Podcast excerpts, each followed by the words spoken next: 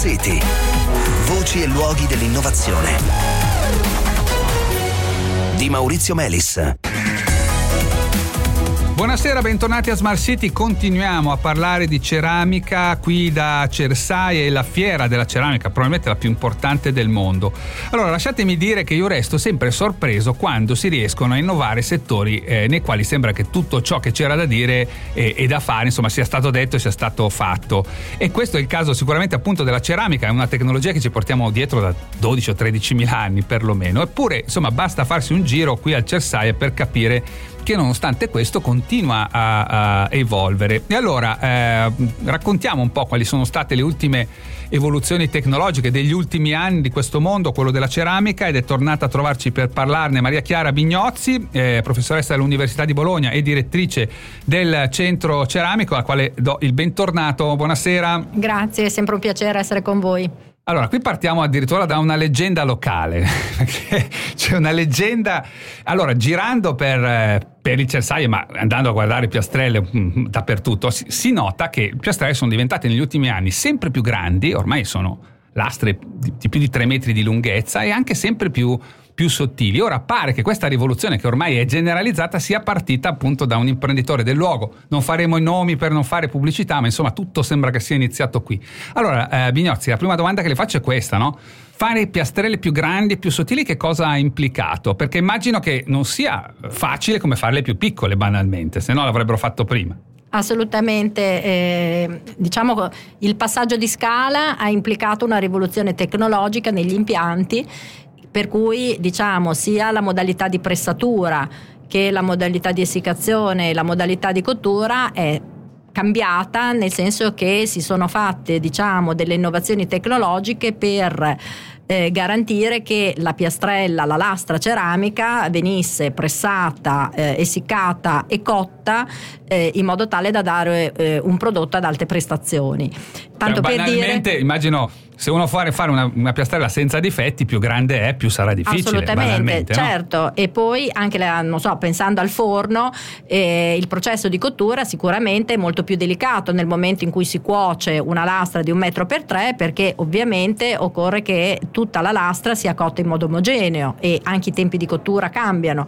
Quindi l'innovazione è stata anche quella di eh, fare dei forni non solo più grandi, ma anche in grado di distribuire il calore in modo eh, omogeneo su tutta la lastra. Immaginiamo sensori e cose di questo genere. E, e, e anche mantenere diciamo, dei tempi di cottura sufficientemente veloci.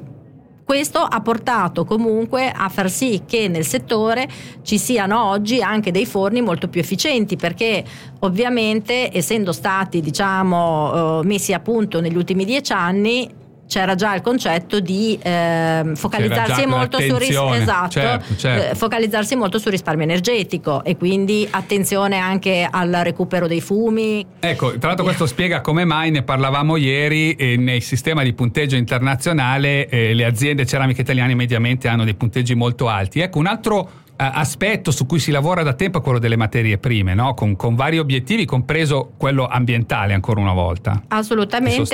Sì, le materie prime, tutte le aziende ceramiche stanno facendo di tutto per cercare di introdurre negli impasti elevati quantitativi di materiale di riciclo che possono derivare da riciclo di sfridi interni ma anche da altri settori, da altre filiere come ad esempio il vetro. Questo, oltre a risparmiare risorse naturali, certo. ha anche il vantaggio di abbassare le temperature di cottura del processo e quindi abbiamo anche in questo caso un ulteriore risparmio dal punto di vista energetico. Quindi eh, ah. Sono diciamo strade che eh, portano diversi benefici dal punto di vista della sostenibilità ambientale. Ma è vero che eh, il mondo della ceramica ricicla più materiale di quanto ne produce? Cioè eh, siete un pozzo che assorbe mm, materie Sì, sicuramente diciamo questo è possibile anche perché eh, diciamo il mondo della ceramica è anche diviso specialmente in Italia in eh, due tipologie di aziende, aziende che hanno il ciclo completo e che producono anche materie prime per quelle aziende che invece invece hanno solo il ciclo parziale e quindi questo fa sì che alcune aziende col ciclo completo riciclino anche gli sfridi di, altri, altre aziende. Di altre aziende. Esatto. E poi appunto magari da mondi come quello del vetro Più, di cui vengono accolti certi Esatto, c'è anche questo il fatto di utilizzare, di poter utilizzare scarti di altre filiere. Insomma, diciamo che qui sul tema dell'economia circolare il mondo della ceramica è decisamente avanti. Faccio un'ultima domanda perché un'altra cosa che anche qua si nota anche solo da così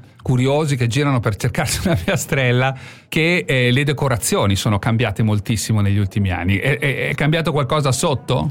Sì, cioè diciamo che la decorazione oggi è una decorazione digitale per cui eh, permette di poter eh, diciamo così, ehm, ottenere delle decorazioni che eh, sono simili a tantissimi altri tipi di materiali, quindi la ceramica di, si trasforma in legno, in marmo, in pietra naturale, in calcestruzzo, ma anche assomiglia alla carta da parati. Quest'anno ho visto tantissime lastre con dei fiori, con delle decorazioni floreali che mi ricordano la carta da parati e, e, e invece ceramica, quindi con tutta la durevolezza che ha la ceramica nel momento in cui la si usa. Sono tecniche di stampa stampa digitale? Sono, sono è come se fosse una grande stampante, eh. esatto, per stampare la carta, però in questo caso stampa un impasto per fare certo. piastrelle. Grazie ancora a Maria Chiara Bignozzi. Grazie mille a voi per il gentile invito. Bene, abbiamo concluso, cari ascoltatori, ci diamo appuntamento a lunedì, buon fine settimana.